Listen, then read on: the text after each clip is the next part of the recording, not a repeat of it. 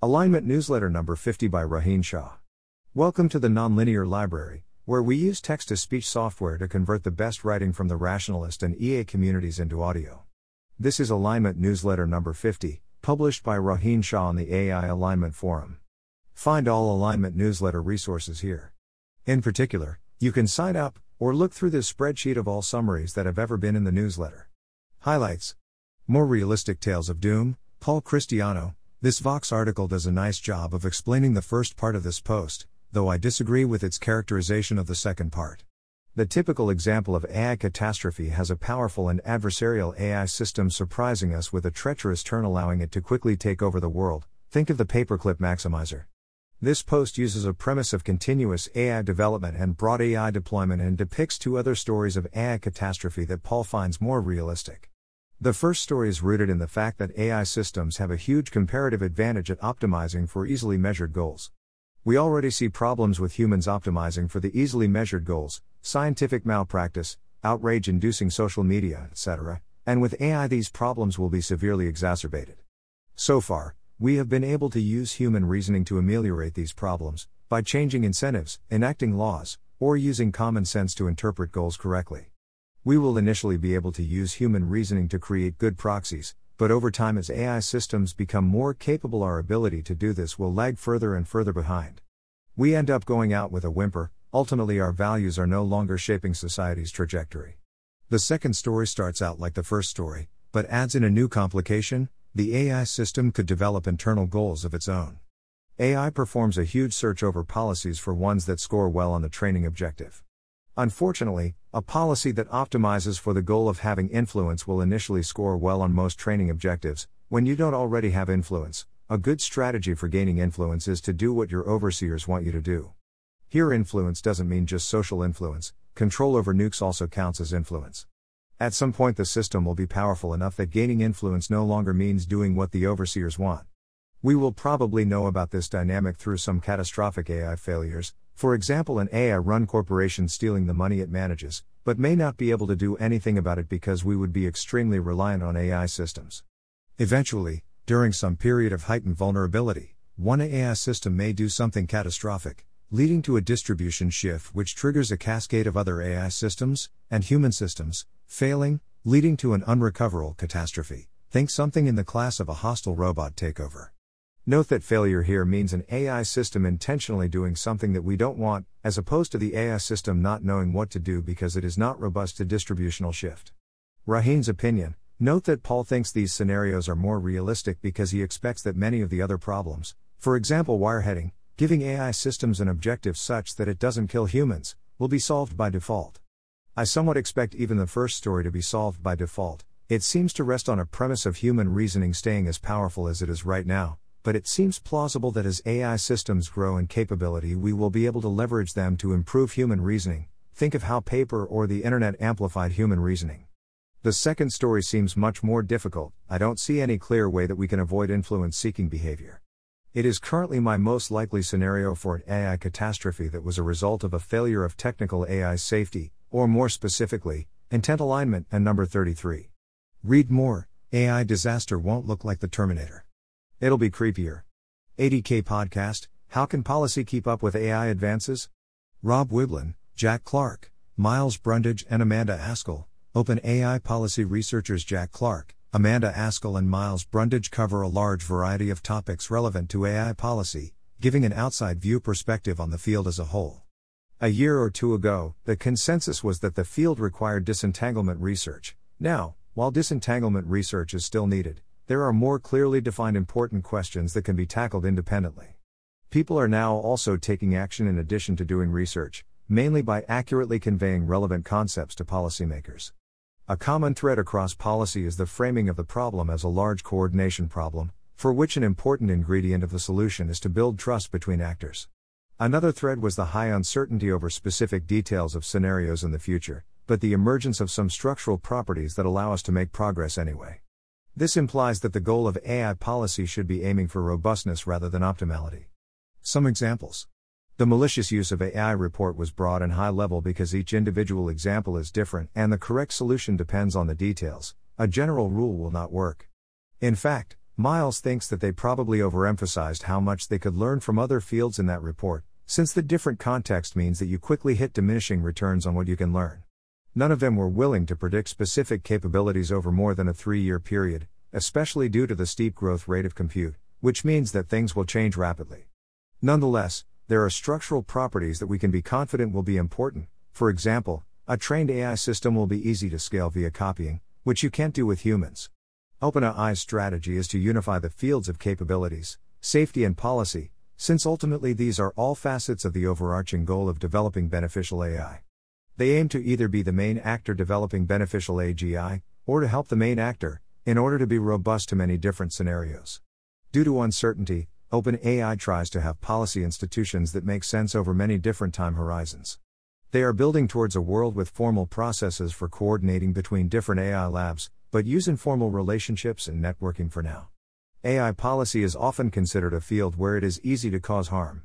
They identify two, of many, ways this could happen. First, you could cause other actors to start racing, which you may not even realize, if it manifests as a substantial increase in some classified budget. And second, you could build coordination mechanisms that aren't the ones people want and that work fine for small problems but break once they are put under a lot of stress.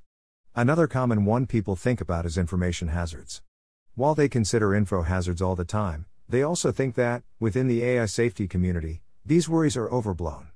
Typically, people overestimate how important or controversial their opinion is. Another common reason for not publishing is not being sure whether the work meets high intellectual standards, but in this case, the conversation will be dominated by people with lower standards. Miscellaneous other stuff. Many aspects of races can make them much more collaborative, and it is not clear that AI corresponds to an adversarial race. In particular, large shared benefits make races much more collaborative. Another common framing is to treat the military as an adversary, and try to prevent them from gaining access to AI. Jack thinks this is mistaken, since then the military will probably end up developing AI systems anyway, and you wouldn't have been able to help them make it safe.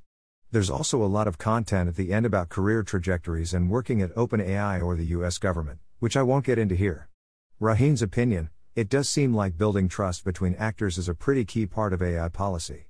That said, there are two kinds of trust that you can have. First, trust that the statements made by other actors are true, and second, trust that other actors are aligned enough with you and their goals that their success is also your success. The former can be improved by mechanisms like monitoring, software verification, etc., while the latter cannot. The former is often maintained using processes that impose a lot of overhead, while the latter usually does not require much overhead once established. The former can scale to large groups comprising thousands or millions of people, while the latter is much harder to scale. I think it's an open question in AI policy to what extent we need each of these kinds of trust to exist between actors. This podcast seems to focus particularly on the latter kind. Other miscellaneous thoughts. I think a lot of these views are conditioned on a gradual view of AI development, where there isn't a discontinuous jump in capabilities, and there are many different actors all deploying powerful AI systems. Conditional on the military eventually developing AI systems, it seems worth it to work with them to make their AI systems safer. However, it's not inconceivable that AI researchers could globally coordinate to prevent military AI applications. This wouldn't prevent it from happening eventually, but could drastically slow it down, and let defense scale faster than offense. In that case, Working with the military can also be seen as a defection in a giant coordination game with other AI researchers. One of my favorite lines I would recommend everyone who has calibrated intuitions about AI timelines spend some time doing stuff with real robots, and it will probably, how should I put this? Further calibrate your intuitions in quite a humbling way. Not that I've worked with real robots, but many of my peers have. Technical AI alignment. Problems. More realistic tales of doom, Paul Christiano, summarized in the highlights. The main sources of AI risk? Wei Dai, this post lists different causes or sources of existential risk from advanced AI. Technical agendas and prioritization. Unsolved research problems versus real world threat models. Catherine Olsson, papers on adversarial examples often suggest that adversarial examples can lead to real world problems as their motivation. As we've seen, and number 19, previously, and number 24, Many adversarial example settings are not very realistic threat models for any real world problem.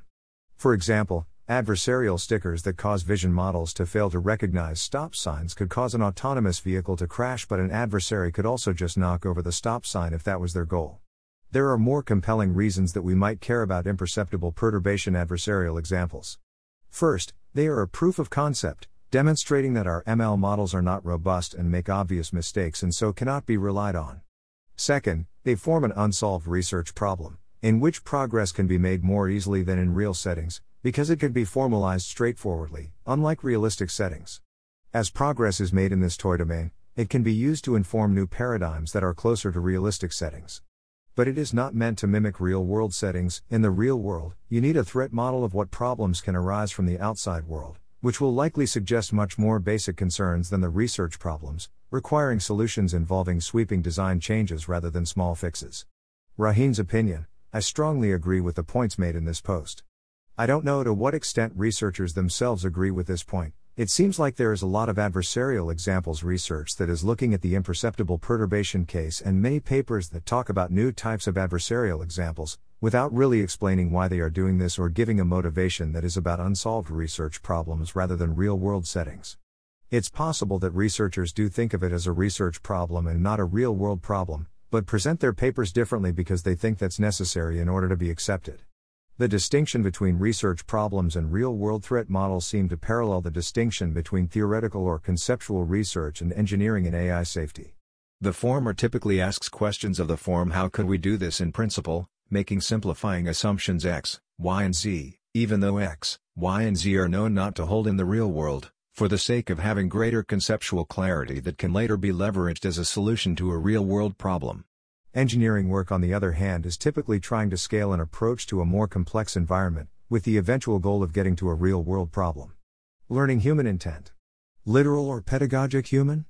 Analyzing human model misspecification in objective learning, Smitha et al. In cooperative inverse reinforcement learning, we assume a two player game with a human and a robot where the robot doesn't know the reward R, but both players are trying to maximize the reward.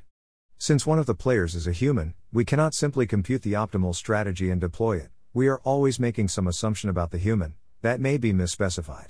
A common assumption is that the human is playing optimally for the single player version of the game, also known as a literal human. The robot then takes the best response actions given that assumption. Another assumption is to have a pedagogic human, who acts as though the robot is interpreting her literally. The robot that takes the best response actions with this assumption is called a pedagogic or pragmatic robot. However, any assumption we make about the human is going to be misspecified. This paper looks at how we can be robust to misspecification, in particular if the human could be literal or pedagogic. The main result is that the literal robot is more robust to misspecification. The way I think about this is that the literal robot is designed to work with a literal human, and a pedagogic human is designed to work with the literal robot, so unsurprisingly, the literal robot works well with both of them. On the other hand, the pedagogic robot is designed to work with the pedagogic human, but has no relationship with the literal robot, and so should not be expected to work well. It turns out we can turn this argument into a very simple proof literal robot, pedagogic human, outperforms, literal robot, literal human, since the pedagogic human is designed to work well with the literal robot, and literal robot, literal human, outperforms pedagogic robot, literal human, since the literal robot is designed to work with the literal human. They then check that the theory holds in practice. They find that the literal robot is better than the pedagogic robot even when humans are trying to be pedagogic, a stronger result than the theory predicted. The authors hypothesize that even when trying to be pedagogic, Humans are more accurately modeled as a mixture of literal and pedagogic humans, and the extra robustness of the literal robot means that it is the better choice. Rohin's opinion I found this theorem quite unintuitive when I first encountered it, despite it being two lines long, which is something of a testament to how annoying and tricky misspecification can be. One way I interpret the empirical result is that the wider the probability distributions of our assumptions, the more robust they are to misspecification. A literal robot assumes that the human can take any near optimal trajectory, whereas a pedagogic robot assumes that the human takes very particular near optimal trajectories that best communicate the reward. So, the literal robot places probability mass over a larger space of trajectories given a particular reward, and does not update as strongly on any particular observed trajectory compared to the pedagogic robot, making it more robust. Interpretability. SCA Singular Vector Canonical Correlation Analysis for Deep Learning Dynamics and Interpretability, Maithra Raghu et al. Robustness. Call for papers, ICML 2019 Workshop on Uncertainty and Robustness in Deep Learning, summarized by Dan H., Topics of this workshop include out of distribution detection, calibration, robustness to corruptions, robustness to adversaries, etc. Submissions are due April 30th. AI Strategy and Policy. 80K Podcast How can policy keep up with AI advances? Rob Wiblin, Jack Clark, Miles Brundage, and Amanda Askell, summarized in the highlights. A survey of the EU's AI ecosystem, Charlotte Stix, this report analyzes the European AI ecosystem. The key advantage that Europe has is a strong focus on ethical AI, as opposed to the US and China that are more focused on capabilities research. However, Europe does face a significant challenge in staying competitive with AI, as it lacks both startup VC funding as well as talented researchers, who are often going to other countries. While there are initiatives meant to help with this problem, it is too early to tell whether they will have an impact.